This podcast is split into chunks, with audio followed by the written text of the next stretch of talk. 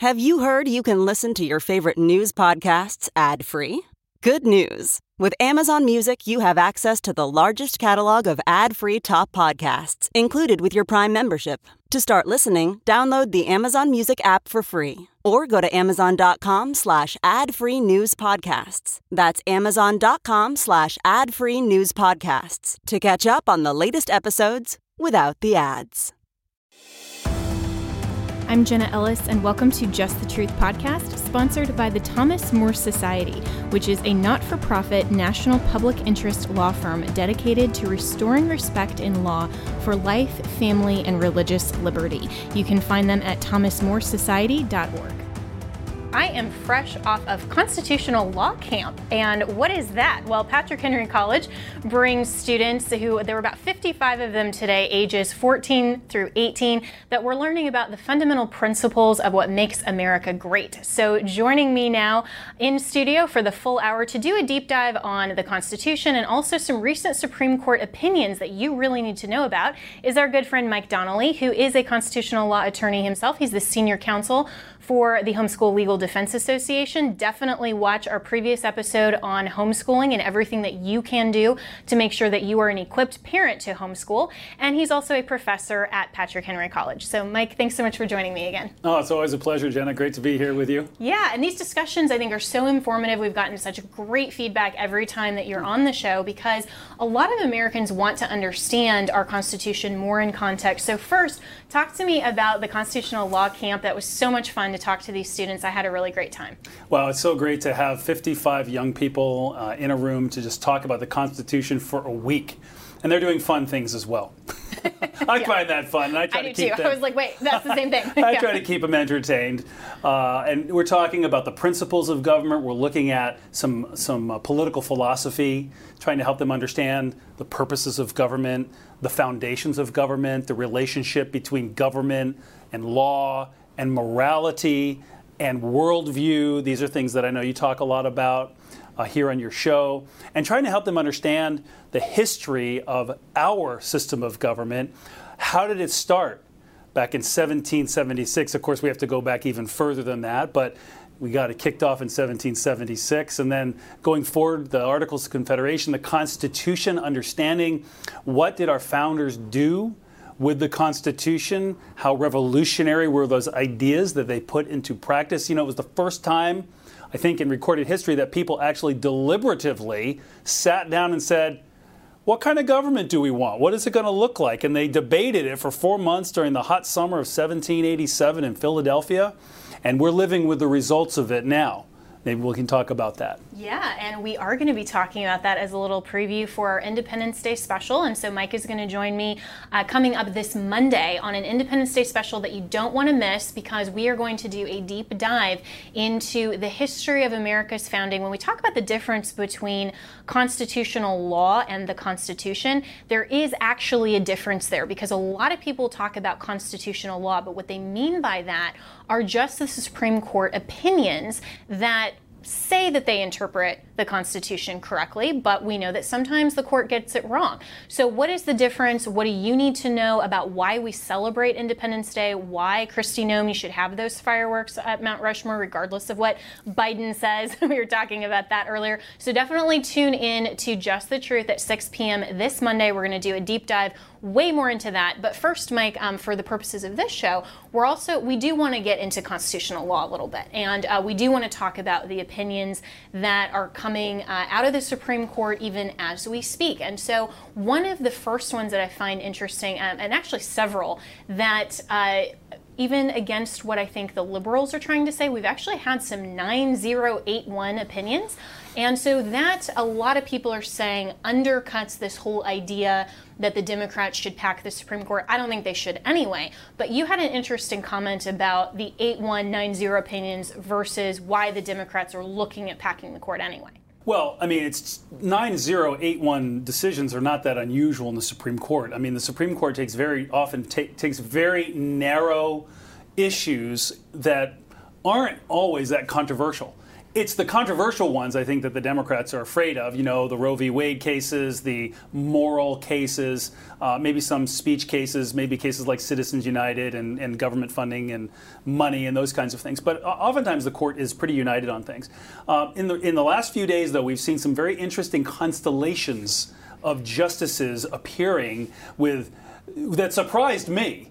Uh, mm-hmm. honestly. And of course, the, the case, the 8 1 case that maybe we're going to talk about is um, Mahanoy versus BL, which was a free speech case. Yes, and that one was an interesting 8 1 opinion. But before we jump into that, even today, you're talking, I love the term constellation of justices and some of their allegiances depending on, I think that'll be a new constitutional law term we've coined now here on Just the Truth. Actually, we have to, um, we have to give the Supreme Court credit for that because in West Virginia v. Barnette, they talked about the, tr- the. True North constellation. Well, so that's where I did, pulled that out There from. you go. Okay, well, you coined it at least maybe in this context. okay. But, uh, but, they, but in terms of their allegiances and who jumps on to what opinion on majority and dissent, the one today, actually, that came out, that was what was surprising because uh, Kagan actually joined the constellation of what we would consider conservative justices, and Alito jumped on somewhere else. So talk about that and why that's interesting. Well, so that was PennEast, and that's a, a an eminent domain federal takings clause case re- regarding New Jersey and whether the federal government can authorize a private company to take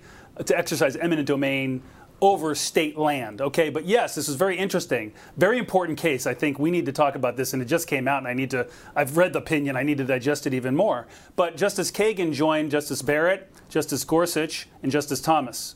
Now, ordinarily, you put Kagan over with the quote unquote liberals. Okay, and Justice Alito joined Justice Roberts with Justice Breyer, Justice Sotomayor. Okay, and you would usually put Alito with the conservatives. So what it, happened? it, well, it just I don't know why Justice Alito did what he did. I'm, I'm he didn't write his own opinion. We're going to have to mm-hmm. talk about that and figure it out. I don't understand it, but I, I, I am with Gorsuch and Barrett and Kagan. Isn't that interesting? Yeah, and Kagan going like, wait a second. But but I think that the point here overall is that rather than just saying, oh, whatever opinion a particular justice holds, that must be the right one so in some of these, you actually have to look at the opinion and make sure, even if you're not a lawyer, look at the opinion, look at the holding, read through some articles on it from people you trust, like maybe Mike Donnelly, tune into Just the Truth here, and look for yourself rather than just be uh, only about these types of opinions and who is aligning with who. So we're going to talk more about the Supreme Court when we come right back with Mike Donnelly here on Just the Truth. CarMax is putting peace of mind back in car shopping by putting you in the driver's seat to find a ride that's right for you. Because at CarMax, we believe you shouldn't just settle for a car, you should love your car. That's why every car we sell is CarMax certified quality so you can be sure with upfront pricing that's the same for every customer. So don't settle. Find love at first drive and start shopping now at CarMax.com. CarMax, the way car buying should be. Welcome back to Just the Truth, and we're continuing the conversation tonight that's a deep dive into the Supreme Court, some recent opinions with my good friend and constitutional law attorney and professor, Mike Donnelly. So, Mike, uh, before the break, we were talking about these constellations of justices. I'm totally going to continue using that term now, but, um, but we were talking about how some, uh, in some people's minds, of course, and I think in basically the American parlance, we categorize justices either conservative or liberal and say we have a majority of conservatives now in the Supreme Court why is that that we categorize our justices this way? Because I thought they were all supposed to be unbiased. Or impartial, right? Exactly. Right. I mean, of course, we know better, and, and that's why we had the drama and the trauma of three Supreme Court justices uh, under Trump, and of course, the worst of them all was Justice Kavanaugh, who was just absolutely treated in scurrilous fashion by uh, the opposition. And then uh, Justice Barrett, of course, you know, was treated a little bit better, but everybody was wringing their hands on the left about, oh, Justice Barrett, and now we're going to have, oh, there's a arch conservative or conservative majority, a 6-3 rock solid conservative majority on the court. Mm-hmm. This is what. And, and, Schumer going out and saying, I'm talking to you, Kavanaugh, I'm talking to you, Gorsuch. I mean, that that was terrible uh, as well. But yeah, I mean, talking specifically to justices, assuming in that context that they were going to rule a certain way on an abortion related opinion. Well, that's what they assumed, right? And we, right. we will see because there is an abortion case coming, and we'll see what, what the justices do. We don't know what they'll do. We all have our ideas and our hopes about what they may or may not do. Um, but you know, they all said, "Oh, it's a six-three solid." You know, and of course, you know, you can't count on Justice Roberts to be an arch conservative. He's not. Um, you know, you, you, look at Justice Alito. He was on the PennEast, you know, case on the side of the taking people, and that we were just talking. We were just talking about in Justice yeah. Kagan, and then uh, others. But you know, they often look at it as to who appointed them, and they assume, well, if it's a Republican who appointed them, they're conservative. If it's a Democrat who appointed them, they're they're liberal. Of course, you know you look at Justice Souter uh, and, and, Justice Kennedy, Kennedy yeah. okay, who would be examples against those ideas, uh, who moderated and some, you know, said went liberal on the conservative side, and others said, oh, they came to our side, whatever. Uh, and so what you've got right now is you've got a, a, you've got nine justices who bring their own points of view to a variety of things, and that that's what we've seen in the most recent cases, um, and especially this one on the takings clause. I mean, I think this puts a very interesting issue about state sovereignty, about the republic. I was reading Justice Gorsuch's opinion about the two different kinds of sovereign immunity. They, I mean, they're talking about what was going on in the summer of 1787 when the states got together in Philadelphia, and did they give up certain things? I love it. This is great. It's it's a great teachable moment for anybody who's paying attention. so what what then was in that case when we're talking about sovereign immunity, when we're talking about takings? Unpack that a little bit for the non-lawyers. Right. Well, so so when the states came together in 1787, it was after we had the Articles of Confederation, which were signed in 1777 by the states, and it was having some problems. You know, the, the, each state had their own currency. I mean, imagine going from New Jersey that might use Spanish doubloons or dollars to uh, you know somebody using the British pound and trying to exchange and transact. So it was difficult. They were making trade deals with each other. They were squabbling over who owned this land and who got all the land to the west. You know, Virginia versus Pennsylvania, and and so the founders were concerned about it, uh, and they said we got to do something different. So they got together in the Constitutional Convention and they came up with the Constitution. In the Constitution, there is the Bill of Rights, which came afterwards and the uh, Fifth Amendment, I believe, that says the government can take money, but it can't do it unless there's just compensation. Mm-hmm. Okay, and that's called eminent domain. So take property. Take yeah. property. I'm sorry, yeah. I said take money. Yeah. Take property, take property. from people mm-hmm. without uh, giving them compensation. Right. right. So this case, the PennEast case, is about whether a federal agency can authorize a private company building a pipeline to act as the federal government in exercising eminent domain and to take New Jersey's property from them without their consent. Okay. fascinating. So I mean, so this yeah. is the federal government authorizing a private entity to go in and take land that belongs to the state. Correct. Because usually, I mean, a lot of the eminent domain cases that probably a lot of people are aware of deal with private property being taken by the government and then having that sort of taking. And so this is a really interesting transaction.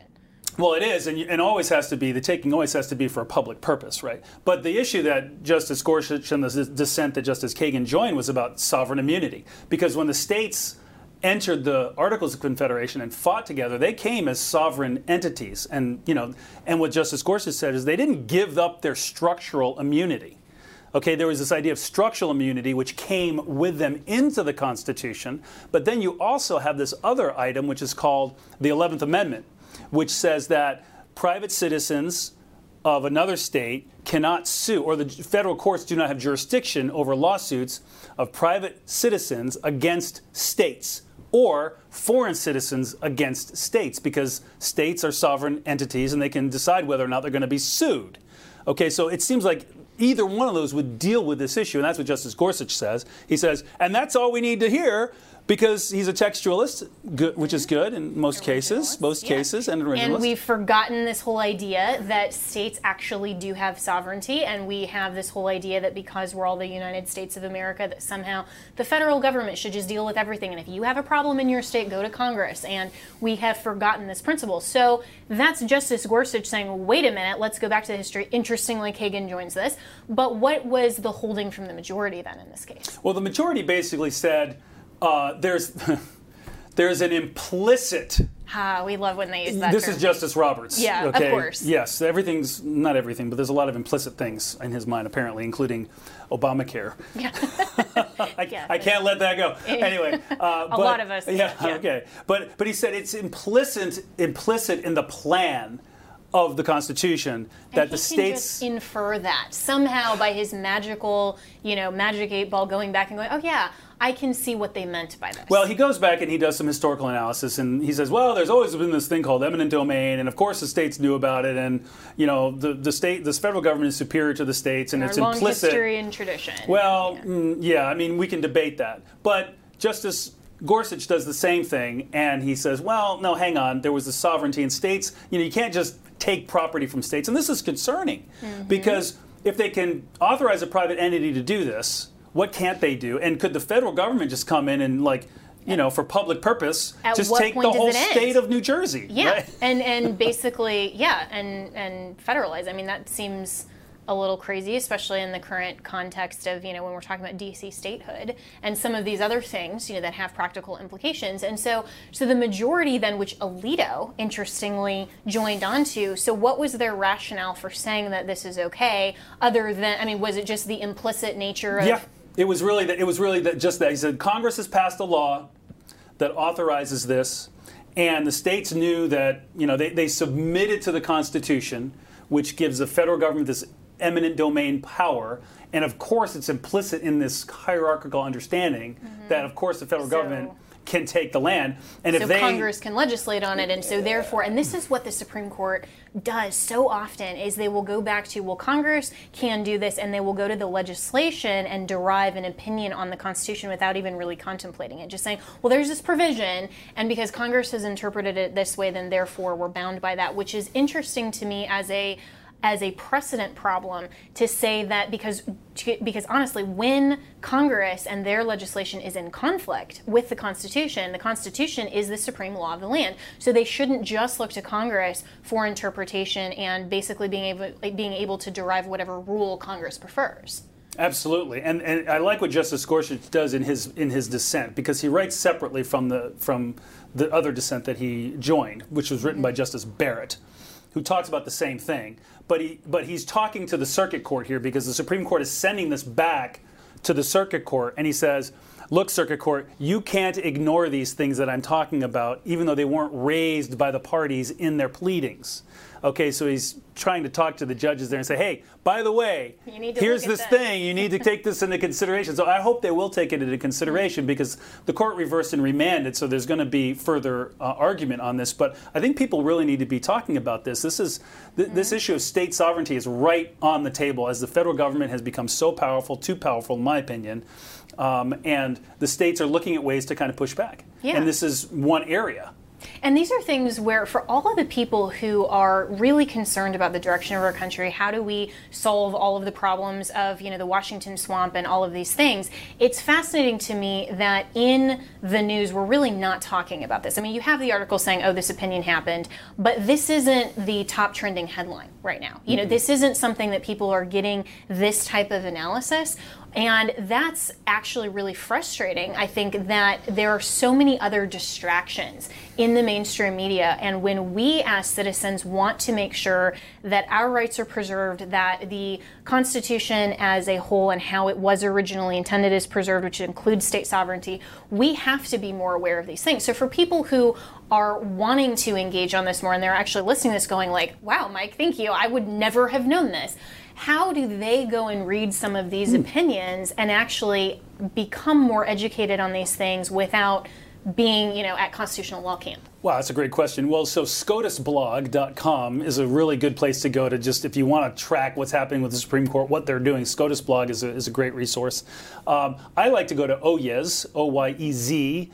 Uh, dot .org, which is the Supreme Court's website, and they post the opinions there. Every opinion has a syllabus. It's called a syllabus, which is not written for the layman, but it's pretty accessible to the layman, and it's a short synopsis of the key points of the case. And so you can go there to OYEZ and click on the case opinion link. You figure out which link that is. You can poke mm-hmm. around a little bit. And then read the syllabus. And that will explain the case. And don't forget the dissent, especially when it's Justice Thomas or Justice Gorsuch. They write great dissents. And in this They case, really Penn do. East, uh, Justice Gorsuch's um, dissent is extremely digestible.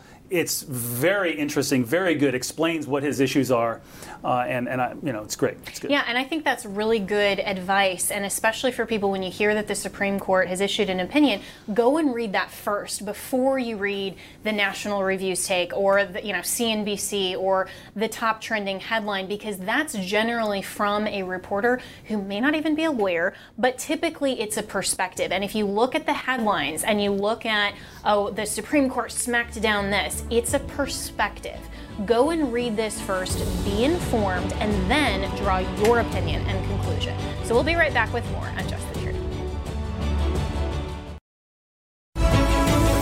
Welcome back to Just the Truth, and I'm continuing my conversation with my good friend Mike Donnelly, who is a constitutional law professor at Patrick Henry College and uh, is also the senior counsel at the Homeschool Legal Defense Association. Again, make sure that you go back and watch our special, our one hour deep dive on homeschooling. I'm a homeschool graduate. It was a great conversation. So, Mike, uh, before the break, we were talking, and then during the break, I was actually uh, looking at um, at all of these headlines because we were talking about this takings case that just came out today, and I was like, this is nowhere in media, and even the few that obviously they report on Supreme Court um, opinions.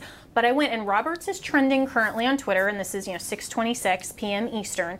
Uh, but it's interesting because in the top hits on this uh, they're just talking about, oh, this means that the last decision day will be two outstanding cases on campaign finance and voting rights. So just brushing past this takings case as if it's not important. And then the Reuters headline, which should just be straight reporting. Here's their headline, and this is why I'm telling you guys you got to go and read the opinion for yourself. Don't just take the headline as gospel on what the uh, the opinion actually held. So the Reuters headline is U.S. Supreme Court backs pipeline companies in New Jersey land dispute. Which is true. They did because they uh, they voted for this private entity to be able to take New Jersey land. Now, New Jersey's against the pipeline, and I don't even know why. I mean, uh, maybe they're environmentally concerned. I mean, there's a lot of people who don't like pipelines. I mean, you got the Keystone Pipeline that President Biden canceled. You know, we, I mean, pipelines are important.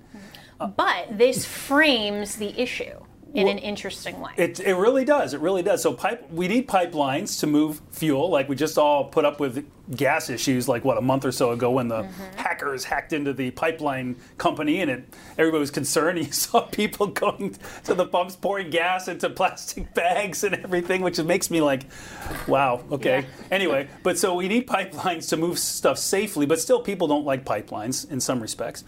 Um, but on the other hand, you, you, know, states need to be able to make decisions for themselves and be able to resist encroachment by the federal government for whatever reason. Maybe you like pipelines.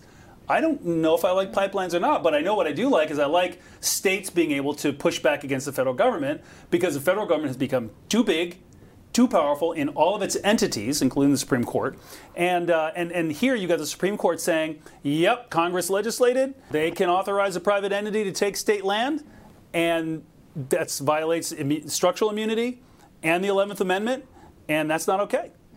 And what I think, though, is interesting about this conversation with the Reuters headline, though, is that you don't get any of that with the headline that they generated. Because when they're saying U.S. Supreme Court backs pipeline, it almost frames it in a way that is not about takings. It's not about anything about the Constitution. It's That's saying, true. oh, the Supreme Court is in favor of pipelines. That's what you get from that headline. Yeah, they could have said, uh, SCOTUS opposes New Jersey in takings case. Yes. Or, you know, rules that New Jersey land can be taken.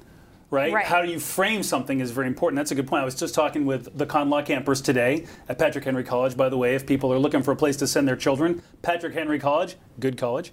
Uh, you will get Mike as a professor. You might get me as a yes. professor. I sometimes teach. I'm not a full time professor there, but but uh, but I was saying, you know, people use words and phrases for reason because everybody has an opinion Everybody has a perspective, and they always want to try to influence people to think something one way or the other, which you'd like to see the media being a little bit less biased or unbiased or neutral and trying to just report the news. Uh, but as you pointed out, Reuters is spinning it, yes. trying to make the Supreme Court into the big bad anti environmental pipeline backers, which doesn't really communicate what's going on. Right, at all. And it doesn't communicate the crux of the case. And this is why it's so important for every informed citizen to do their own research to look at what did the Supreme Court actually say. Don't take Reuters or you know these journalist activist perspective for it, and don't just read the headline.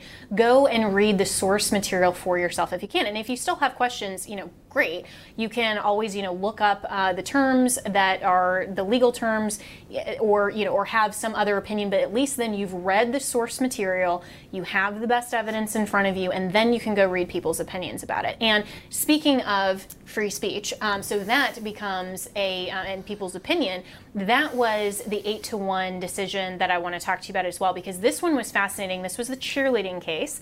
Uh, so this was where a cheerleader went on her own, I think it was Snapchat. Yep and uh, she did not make uh, varsity. She was on junior varsity at her high school for cheerleading. So she went and had, um, you know, a couple of very choice vulgar words and some um, opinions of her own that she expressed on her own social media.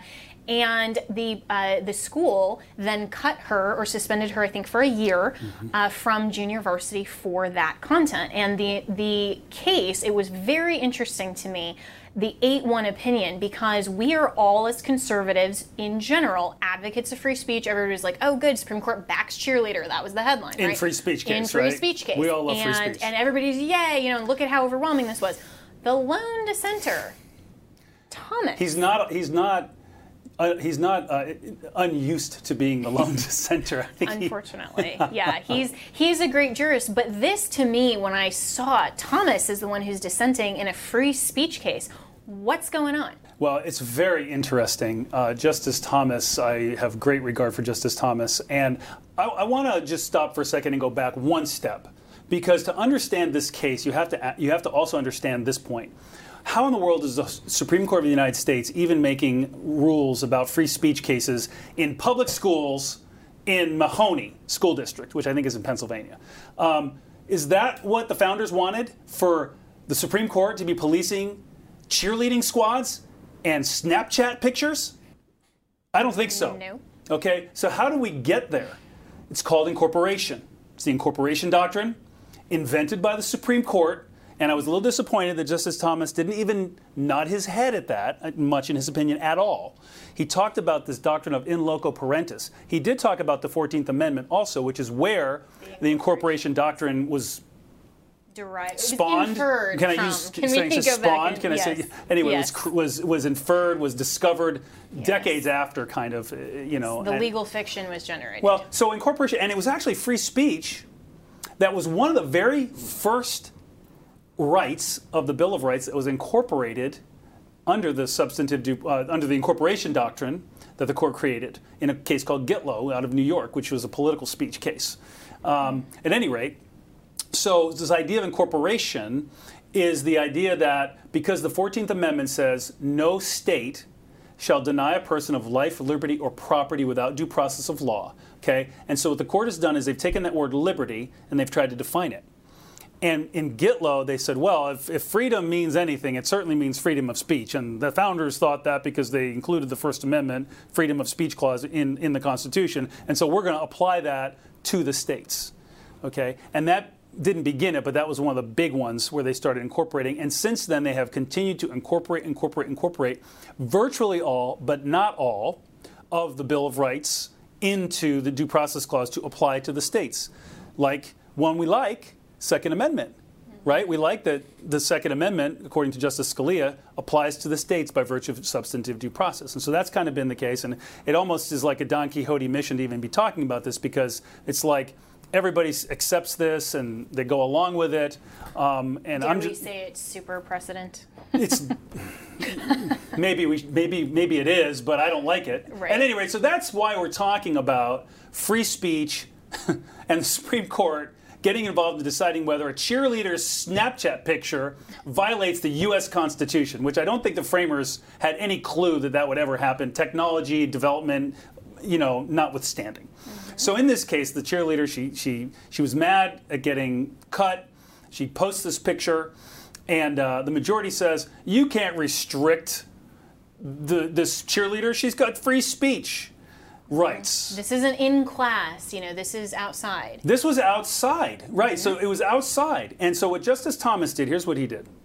he went back to the 14th Amendment and said, what did the people who framed the 14th Amendment think about the doctrine of in loco parentis at the time they ratified the 14th Amendment. Now, I don't know that the framers of the 14th Amendment thought anything about in loco parentis, so he Right, wasn't asking. Which is not technically in there. This is a doctrine that has been derived from the Supreme Court, so thus constitutional law versus the Constitution. Exactly, exactly. But he, you know, you, that's context and understanding the original Mm-hmm. Legislative intent, history, all of that, legislative yes. history, and original intent, the time. What was it? What did that mean? Because in loco parentis means in the place of the parent. Mm-hmm. Okay, and at the time, schools stood in loco parentis for children, and they could smack them, they could send them to the woodshed, discipline them, eh, because that's what parents could do, and the school stood in the place of the parents, and that was accepted, totally accepted.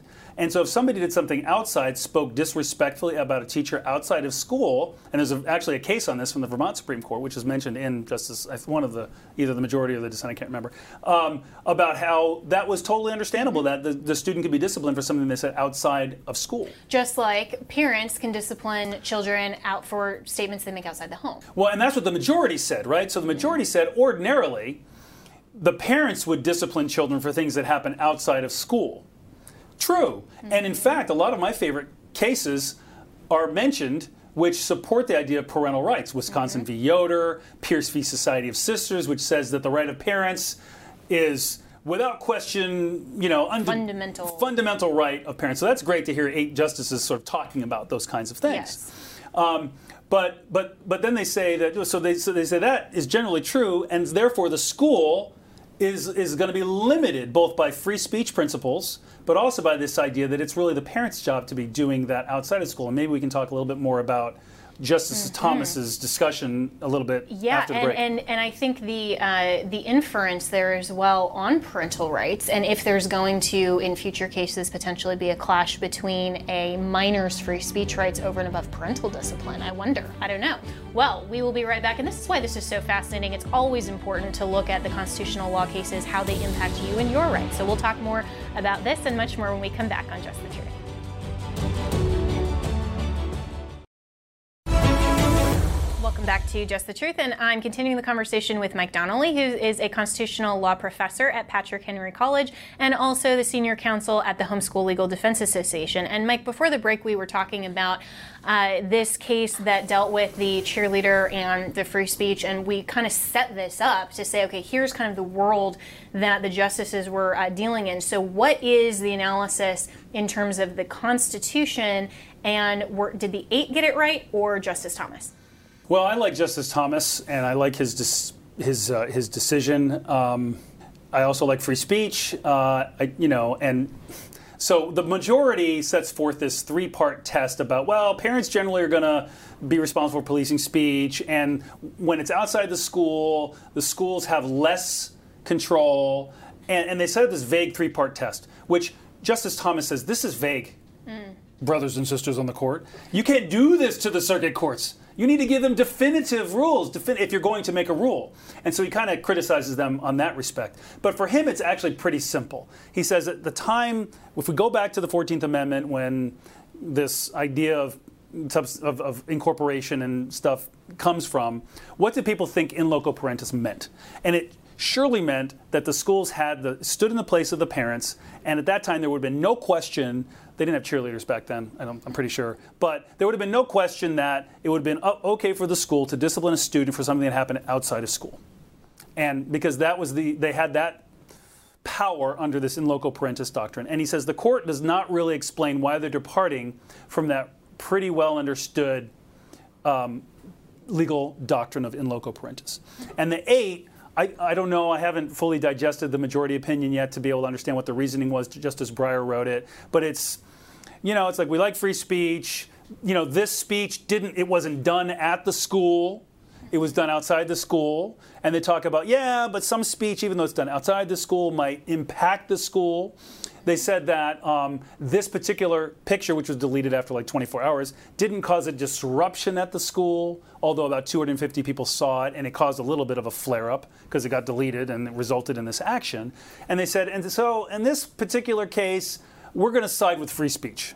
But that goes directly into what Justice Thomas is saying of being very vague. So are they saying, you know, this is now situational, that some things, depending on the gravity of harm or implication or disruption of the school, that's how we're going to uh, decide these cases? I mean, I think I think Justice Thomas is absolutely right that this doesn't give a clear precedent. And so for all of us who say, you know, yay, we're free speech advocates, at the same time, we should probably be concerned about how the precedent is set. And I mean, precedent and stare decisis and all these other things are um, interesting issues to contemplate anyway under Constitution versus constitutional law. And we talked about that today too.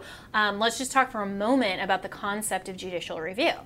Well, sure. Yeah, this idea of judicial review. Does the Supreme Court get to review laws and which laws? And then does it actually have the authority to strike down laws, which is a little bit different necessarily than judicial review. I mean, the idea that courts have to review cases and make decisions is what courts are for. Nobody disputes that. But the question is do courts sit as a super legislature with the authority to essentially act as a veto on state law. Now, this isn't state law. This is the action of a public school in a town in Pennsylvania or wherever it is. I think it's Pennsylvania. But even acting as, as, as kind of a super legislature in designing this three part test to say, well, hey, you know, this is now the rule. Well, right? right. And so and so that's what they do. And so if they're going to sit as a super legislature, they ought to act legislatively, I suppose, and give clear rules that people can understand and apply, whether it's a school in, in a town in Pennsylvania or a legislature trying to figure out can we pass this abortion law that restricts abortions this way or that way.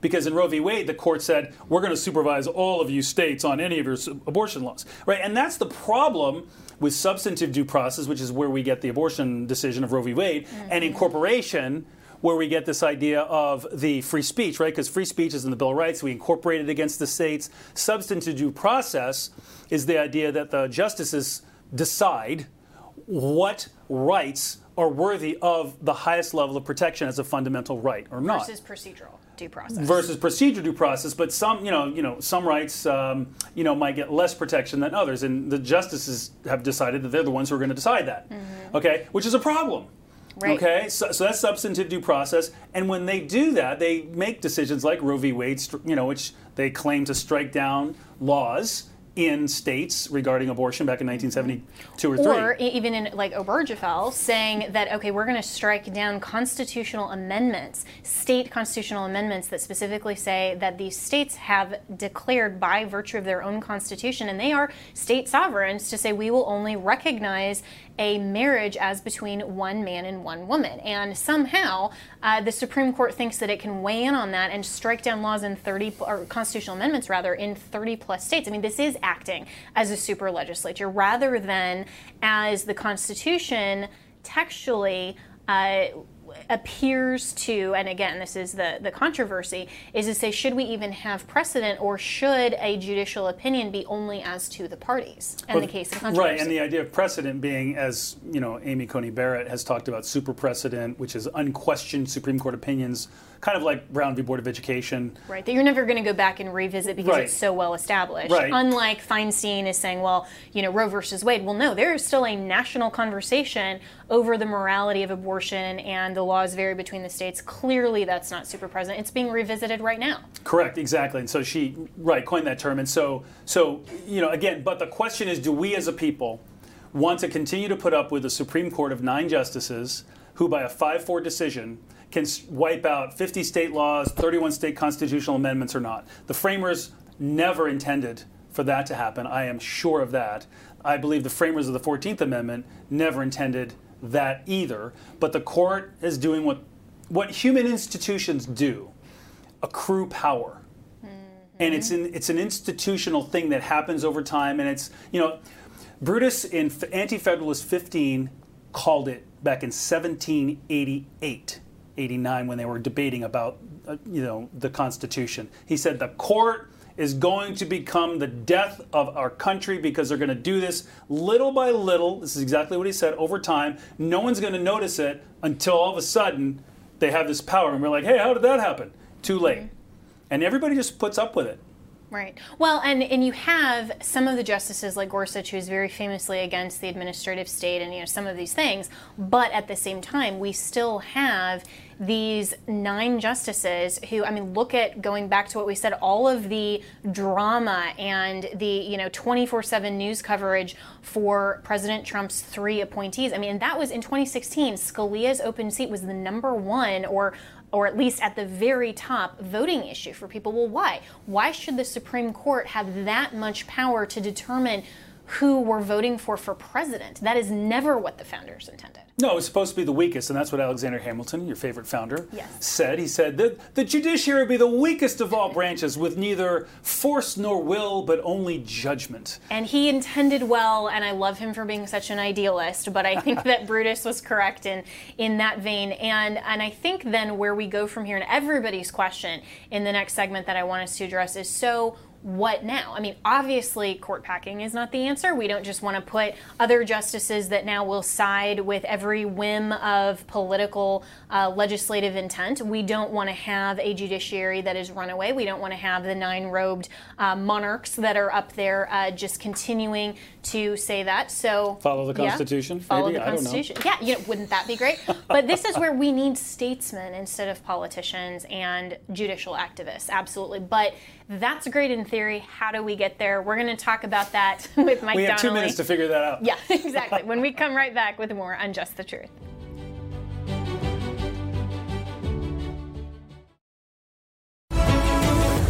Welcome back to Just the Truth, and it is already our final segment here, but definitely tune into Just the Truth, well, every uh, Monday through Friday, but especially this Monday when we are celebrating Independence Day, and Mike Donnelly is going to join me for a very special episode of Just the Truth where we're going to be talking about our founding, the Constitution, not constitutional law. So, Mike, in this last segment, um, we've kind of previewed, I think, okay, here's all of the problems. So, now what? I mean, do we just have a Supreme Court that says, okay, we're just going to scrap all of this ridiculous precedent, we're going to go back to the beginning, and we're just going to undo everything and start from scratch? I mean, what what can happen now and what should happen? Well, can you imagine the Supreme Court saying, okay, let's just forget the last 125 years and start new? uh, I can't even imagine. Reuters headline would be hilarious, though. no, it, I, it's just not possible, right. okay?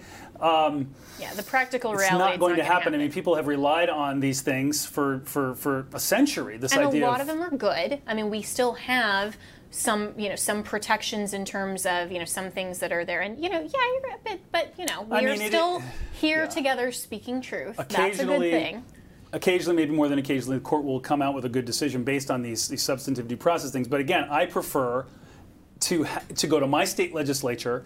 And and decide for myself in my state. Are we going to do this? Are we going to do that? What are we going to do? Yeah, and that's how the court founders weighing- intended it. They did, and not the court weighing on everything, like whether a cheerleader's Snapchat picture violates the Constitution of the United States or not. Um, and uh, so, how do we fix this? Well, I said, you know, the Constitution, and and here's the other thing. Okay, and look by the way look at how thin this is it's really not right that thick. that is not if you if you go my my backpack and every law student's backpack is weighted down with all of the books that you have to read and just volumes and volumes of this is the constitution that's the operative this is actually the text it's Yeah. not that hard Right. Yeah. No. Exactly. It's not. It's actually very accessible.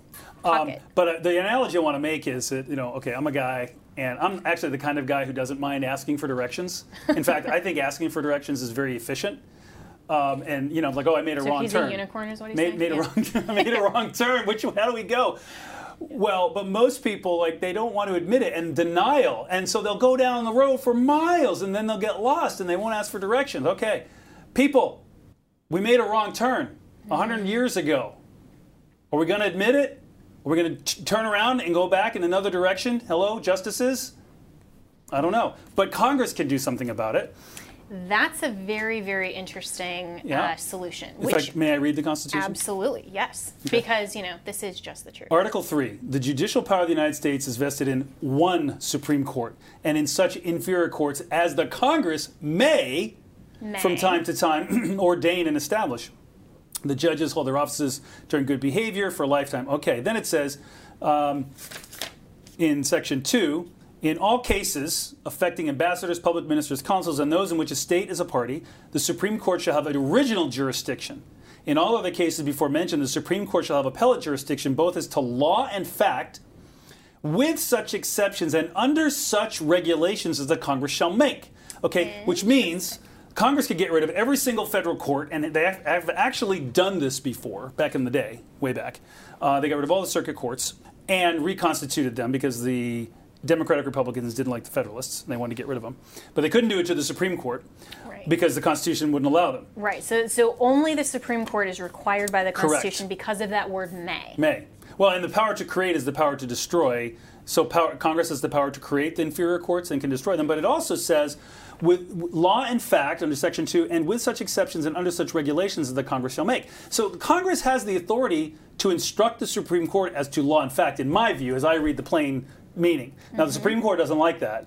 And in a case called Boerne v. Flores, they actually said, no, Congress, we decide how to interpret the Constitution, you don't. This was actually in the context of religious freedom. And I don't like that case, but we, we can talk about that another time, okay? But at any rate, but I think Congress has some authority here.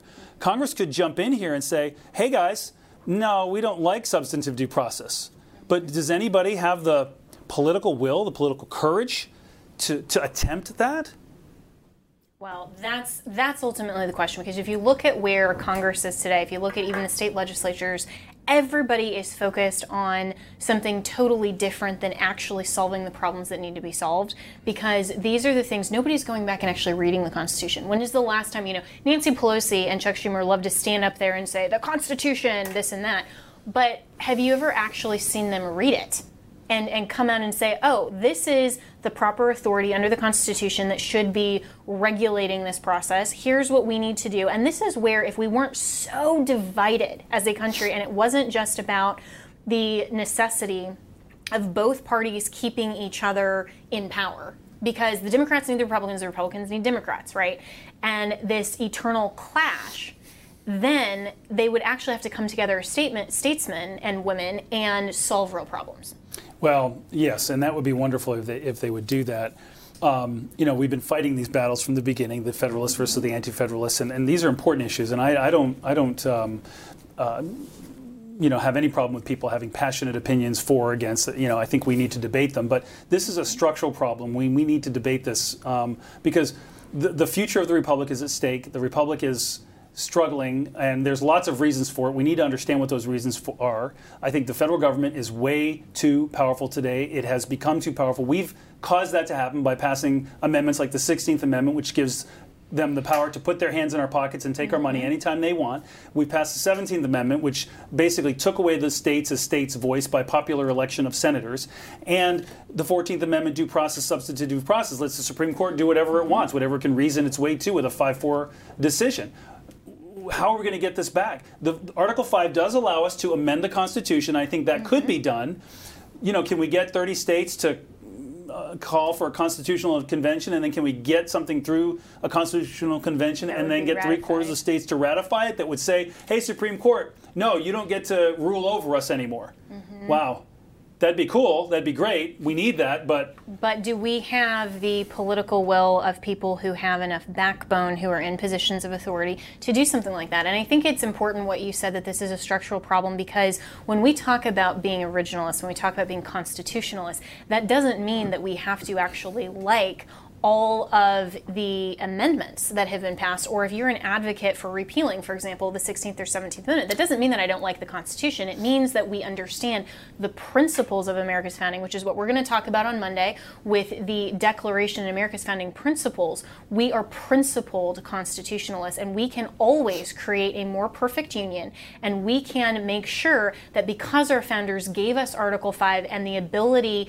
to course correct and actually have structural uh, items that we can correct and say this is not good, we can go back in and do that. And well, let's not forget we've done it before. It used to be illegal to sell beer and wine and drink it. See, well, and we there repealed it.